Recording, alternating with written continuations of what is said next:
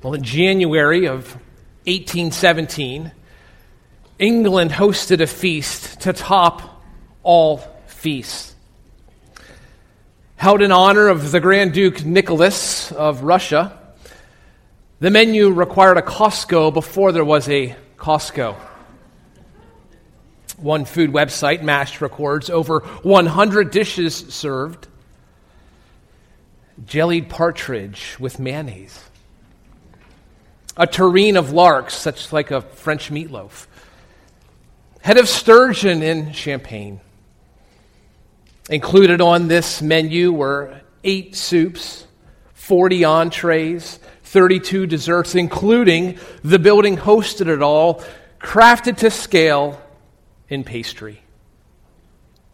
It was a feast fit for a king. God offers you and I a similar spread. He offers a lavish, extravagant, abundant feast, and He offers to all who will come to eat. It is a feast for your soul. And open wide are the doors to this feast, the doors to His kingdom, open wide through His Son, Jesus Christ. His feast, however, requires standards. There's a, a measure to follow to indulge in what he offers. This morning, we will see that God is going to call you to his kingdom. He will do this universally, and he will do it very specifically. This morning, we dine in the parable of the marriage feast. Matthew chapter 22, verses 1 through 14. And in this parable, we will see a universal call. God calls Jews and Gentiles alike. People of Jewish blood and non Jewish blood, all are called to the kingdom of God. Every person without exception, he or she, you have an invite. We'll also see a specific call. Not all enter, not all care. The gate is small, and the way is narrow that leads to life, and there are few who find it. God, after all, establishes the rules for entry. We're exploring this morning the third in a series of three parables. And all three of them in Matthew, Jesus indicts the Jewish religious leaders. A few weeks ago, in the parable of the two sons, there they were tax collectors and prostitutes entering the kingdom long before the religious leaders. We learned that unrepentance and unbelief, a hard heart, it has no part in God's kingdom. Then, in the parable of the landowner, the kingdom will be given to all who produce the fruit of it. Unfruitful religion, it has no place in the kingdom. This morning, Jesus speaks of a king, and he speaks of a feast, and he speaks of many who want no part of either. It's a call for you and I to respond to God's gospel in God's way. I want to read this morning this parable Jesus offers. I then want to explain it. I want to follow the movements of the king to do this. We'll interpret it, then we'll apply it. Matthew chapter 22, verse 1. Jesus spoke to them again in parables, saying, The kingdom of heaven may be compared to a king who gave a wedding feast for his son. And he sent out his slaves to call those who had been invited to the wedding feast. They were unwilling to come.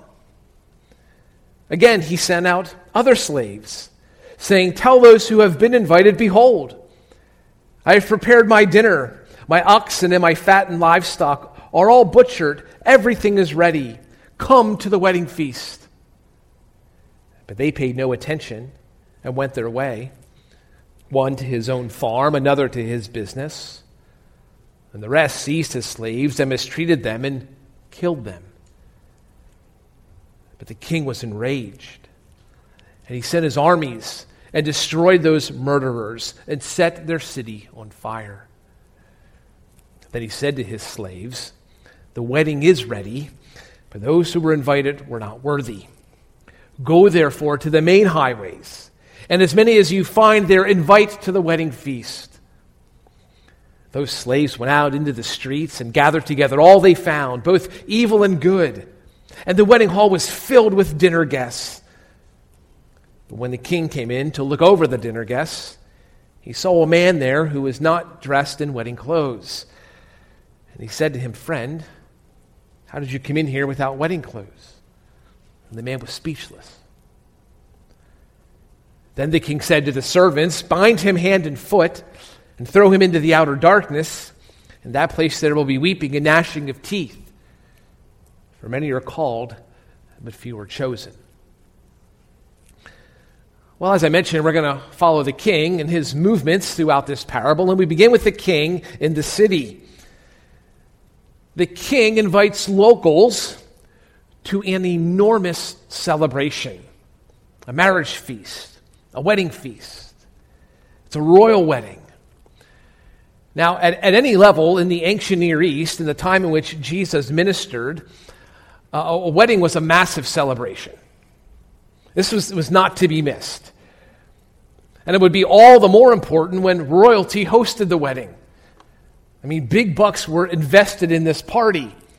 And the celebration would last for days on end. In our parable here, we have the grandest feast you could imagine.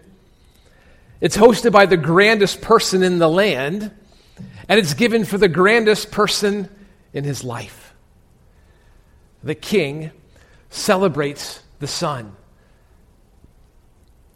In this parable, we should understand the king as being God, God the Father, the son being Jesus, and the feast, well, this may very well represent something called the marriage supper of the Lamb.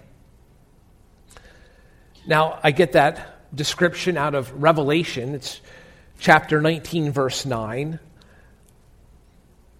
thinking about an end, ten, end times timeline, there is a day that is going to come when Jesus will celebrate his victories, God's conquest over sin. Blessed are those who are invited to the marriage supper of the Lamb. Taken literally, God hosts a feast for his people. Now, this wedding feast of our text may speak even more broadly than just that one event. There's different views on this. It may speak to the joys and the gifts of heaven. But either way, we begin with this king who celebrates his son, and he does so exceedingly. You see that he invites others. He invites you to come and be, be part of this amazing celebration. Verse 3 He sent out his slaves to call those who had been invited to the wedding feast, and they were unwilling to come. These people don't want to come. Now, notice that verse 3 contains two different invitations. A previous invitation had already gone out. Again, back in the time of Jesus in the ancient Near East, this first invitation serves or functions like a save the date. Then, the second, when it comes, is an immediate alert. Come now, come today. The book of Esther illustrates this. If you're familiar with the story of the queen, uh, she first invites Haman to a banquet that she will give. She invites him the day before. And then the next day, the king's eunuch go and alert him and bring him to the banquet. It's that same type of invitation, it's a process. But to refuse a royal invitation, that's no small insult. But look at verse 4. Look at the unmerited favor of our King. Look at the grace of our King. Tell those who have been invited Behold, I've prepared my dinner. My oxen and my fattened livestock are all butchered. Everything is ready. Come to the wedding feast. That's the third invitation. I mean, all you need to do is show up. Can you smell the meat sizzling on the grill? This word, fattened livestock, it's really one word in Greek. One Bible dictionary defines it this way grain fed cattle fattened for slaughter. See, here's a king who's rolling out his finest. He's been planning and preparing. Everything is ready. Come to the feast, he says. But they paid no attention. And they went their way. One to his farm and another to his business. And the rest seized his slaves and mistreated them and killed them. These are people who are moving from refusal to rejection. I believe that two responses really summarize our present day, don't they? They paid no attention and went their way to his farm, to his business. This is, these are people absorbed in their own lives. No time for the king, no time for the kingdom. There's an apathy about them, an indifference, a passivity to the things of God. J.C. Ryle writes Open sin may kill its thousands, but indifference and neglect to the gospel kill their tens of thousands.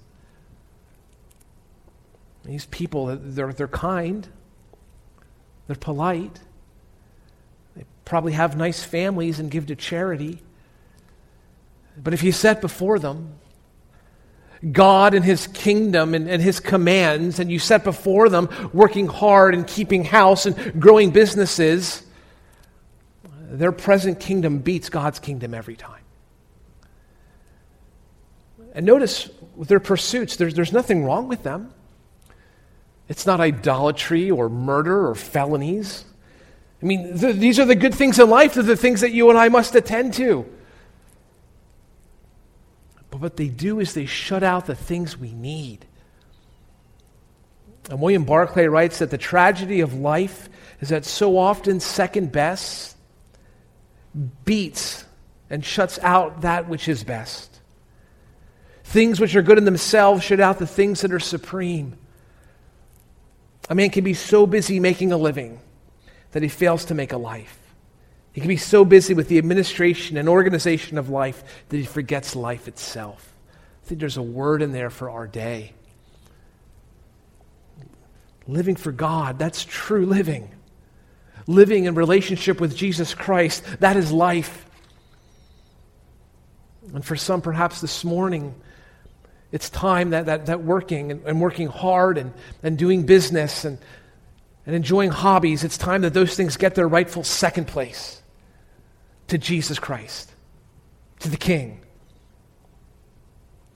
You're going to notice in verse 6 that there's a second group of people these are the ones who were seizing and mistreating and killing the king's slaves.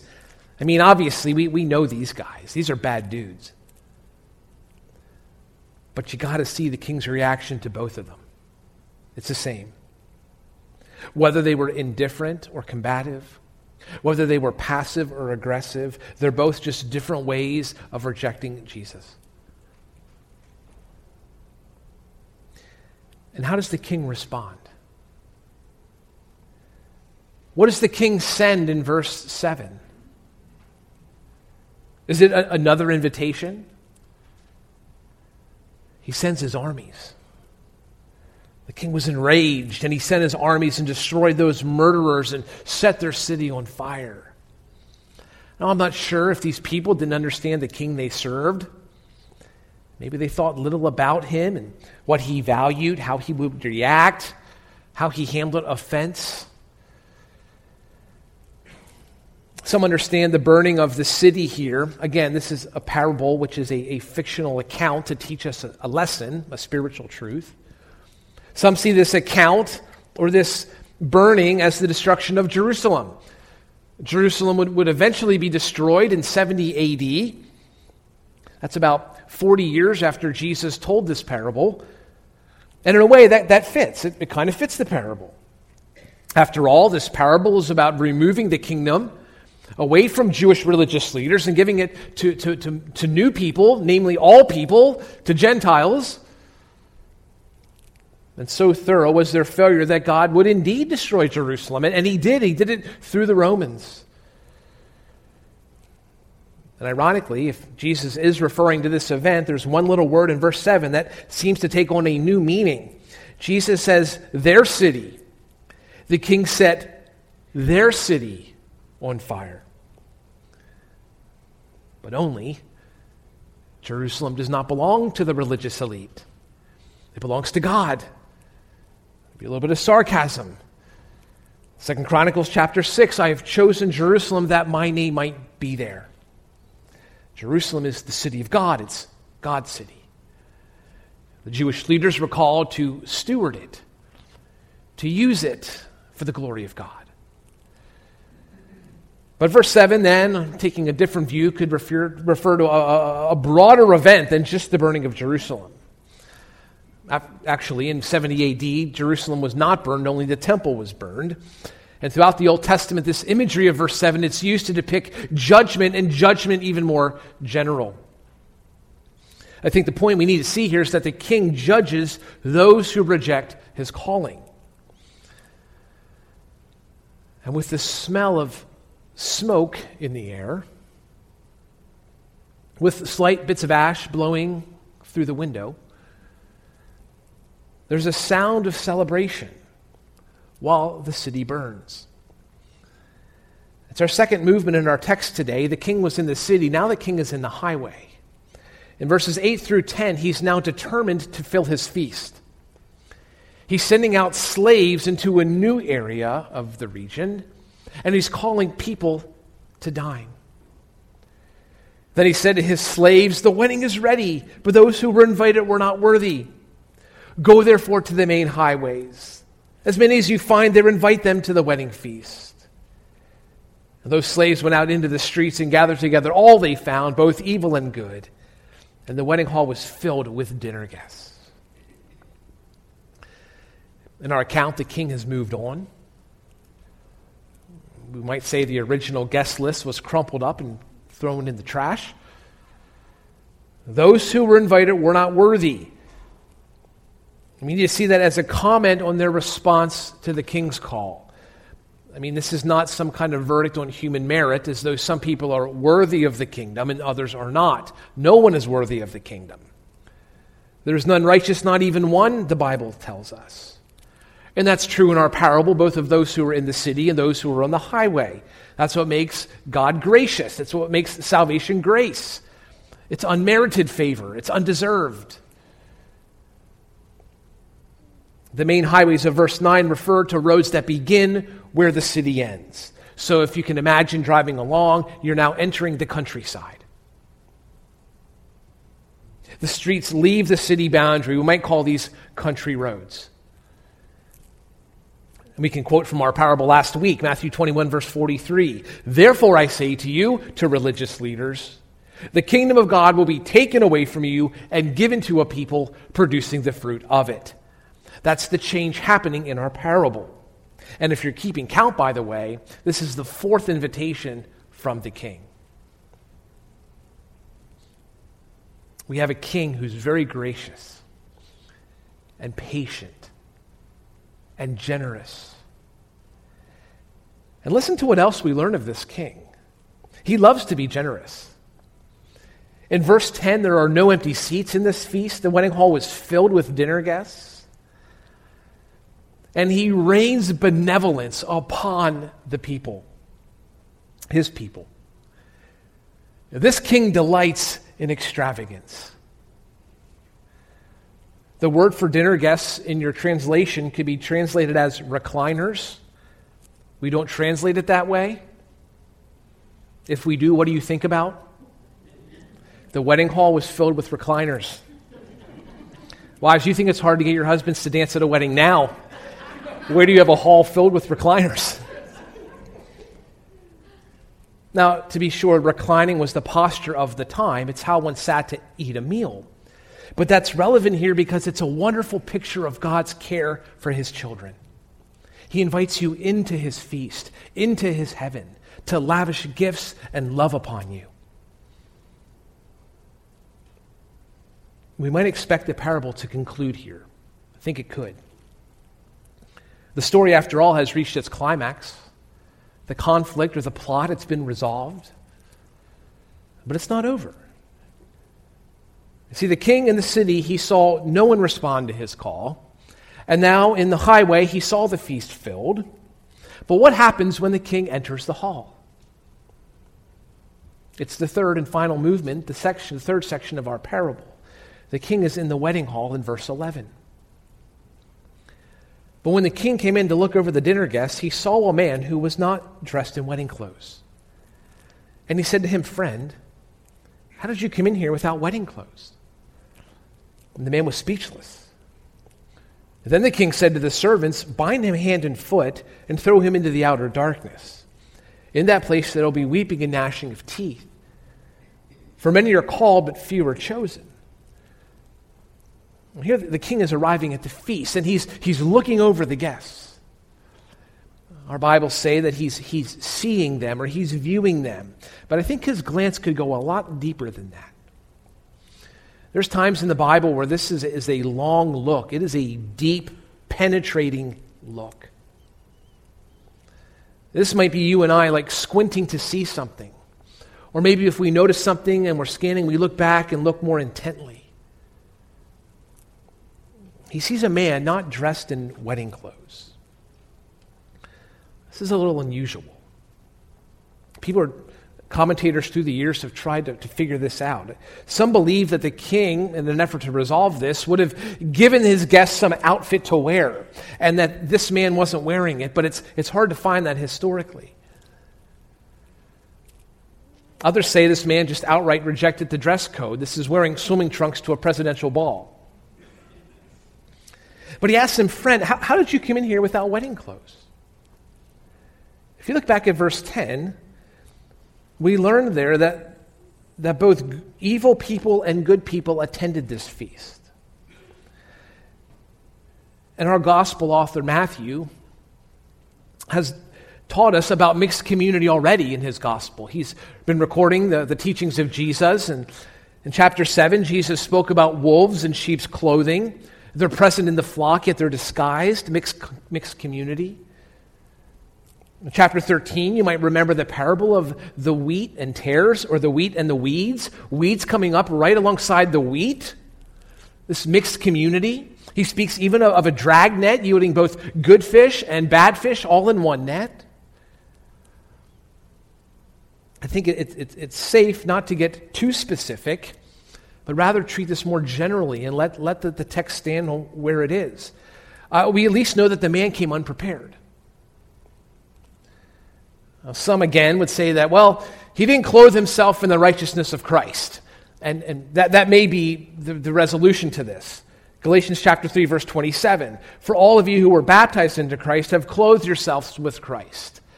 But again, we want to be careful about imparting a foreign reading, true as it may be, from Galatians up upon this text. It may be pressing this imagery a little too far. Again, the bottom line in general terms, he came unprepared.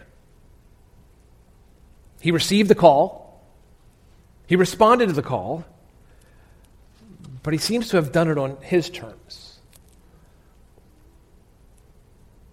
And though he was called into the feast, he was not allowed to remain there.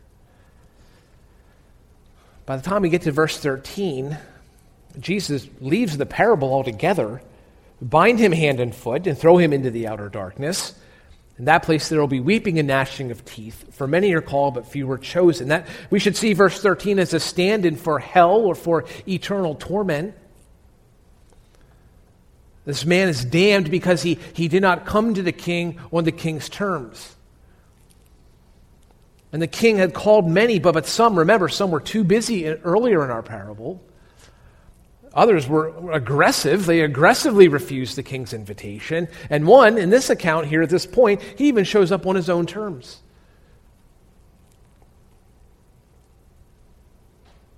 God is the king. And God establishes his kingdom. And at the center of his kingdom is his son Jesus. And all adoration and praise and glory, it all belongs to Jesus alone. God has delivered a call. He began with the people of Israel. He's now extended that call to all people, to all nations and tribes and tongues. He now calls all people. In fact, one of his messengers named Paul, he writes in Romans chapter 1 I am not ashamed of the gospel, for it is the power of God for salvation to everyone who believes, to the Jew first, but also to the Greek. Amen. You can hear him begin with the people of God, with Israel, but, but moving outward. This is the power of God for all people. And the book of Acts is a, is a wonderful illustration of how this movement has occurred. God calls the Jews first, then the Gentiles. Paul and Barnabas spoke out boldly and said, It was necessary that the word of God be spoken to you first. Since you repudiated and judge yourselves unworthy of eternal life, we're turning to the Gentiles. And God fills his kingdom. God fills his heaven. And those who come to God on His terms, God will lavish grace and blessing upon you. It will be a stunning celebration. It's a permanent place in heaven for all eternity. So, his call, this call, is my call to you this morning. I want to invite you to come and join God's kingdom, to be part of this kingdom that God is building. And I don't want you to hear what I'm proposing as some kind of request. It's a command. It's not a command from me, it's a command from the king. God calls you. In verse 3, you see that the king sent his slaves to call people. And if you're tracking along, we, we then learned that they were invited. Invited in verse 3 and verse 4 and verse 8 and verse 9. Each one of those is the same word. It's the word translated call.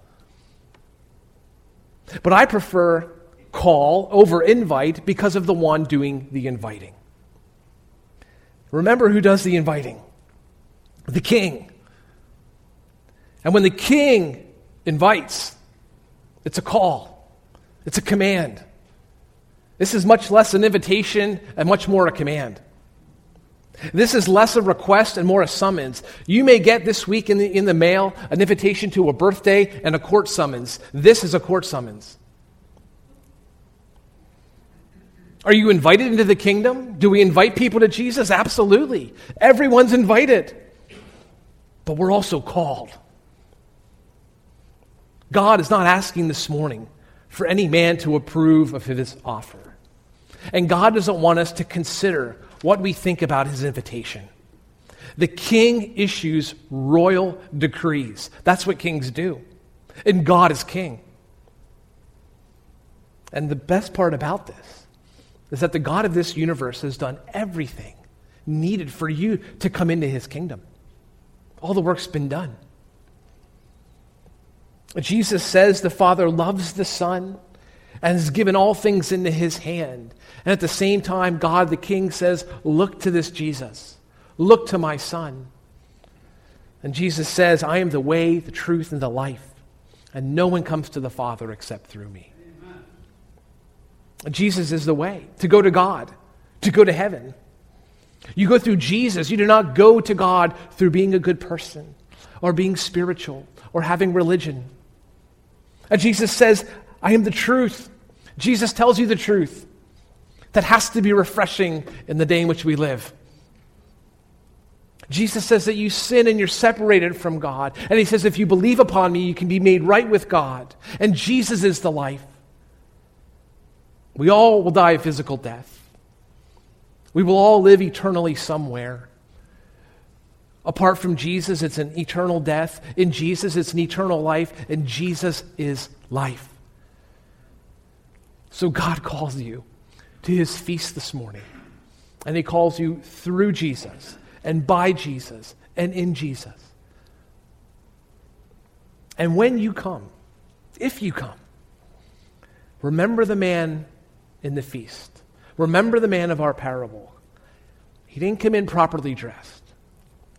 There was something wrong with the way he came into that feast.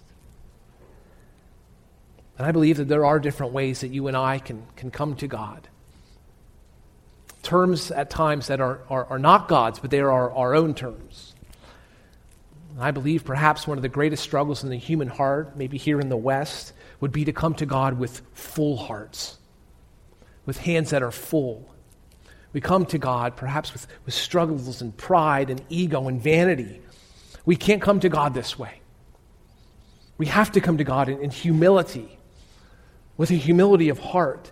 We have to come to God with God being king and not we ourselves. That we do not come to God as lords of our own kingdom, but we come to God giving Him the deed. And we do not come to God adding to our life, but bowing all the areas of our lives to His lordship. This is going to require a raw self honesty. Russ Ramsey has written a book entitled Rembrandt is in the Wind. And it tells the story of Vincent van Gogh. That name may sound familiar to you. Uh, van Gogh is perhaps one of the most famous artists of all time, at least in Western art. But Van Gogh lived a very troubled life. Van Gogh wrestled with depression, with paranoia. By many accounts, he was just not an easy person to be around. One time, one of his roommates, he lost a roommate when he cut off part of his ear. The local people didn't know what to do with Van Gogh. When Van Gogh received an eviction, he checked, him in, he checked himself into an asylum. But while he was there, he painted. He painted anything around. He painted the gardens, he painted the grounds, he painted the fields, he painted the attendants there, he painted other patients, he painted himself. And one of his most popular paintings is entitled Self Portrait with a Bandaged Ear. You can put that picture up there. And you know why he has the bandage on his ear. And Ramsey notes that we, we want to appear beautiful, we want to come off as beautiful. But when we do this, we hide what needs redemption, while we trust Christ to redeem. And I think that this is a, a beautiful picture because it's a picture of how you and I must also, how we must come to Christ. And you don't need to be an art critic to appreciate it. You just need to know that there were other ways that Van Gogh painted himself, much more flattering paintings of himself, probably ways that you and I would paint our own self portrait. But at the same time, there's a real beauty in honesty, in reality, and seeing ourselves as God sees us. There's a real beauty in approaching the throne of God on the terms of God. And I believe this is a painting, is, is a picture of how we, we must come to Christ. Honestly. We must come to Him poorly, deficiently, in, in all of our weakness. That is how God would receive us. See, the Bible does tell us that this is the state of our heart after all. And to try to come into the kingdom in some other way would be nothing but pride. The king spots that all the time. But when we come to God on his terms, when we come to God in humility, in weakness of heart, in faintness of spirit, then God showers us with his grace. The king showers you in his love and his mercy, and he sets a place at the table for you. He prepares a feast for you, and he serves you eternally. You see, this painting is a picture of Van Gogh when he's at his lowest, but now it's worth millions. It's such a fitting picture of how God welcomes in the poorest, the meekest of men, setting a place at the table and making them great. It's a fitting conclusion for how God works in the lives of his children to all who hear the gospel, to all who respond to the kingdom, to all who enter the, the feast of the king on the terms of the king. Let's pray. Oh, Father, you are the great king. We are your subjects, we are your servants, and we pray for a humble heart which reflects that. I pray that none of us would enter your feast on our own terms, but come with empty hands, with open hearts, to receive your terms. Father, I pray that you would humble our hearts. And I pray you would give us grace and mercy to receive your salvation and to persevere in it. We love you and pray these things in Jesus' name. Amen.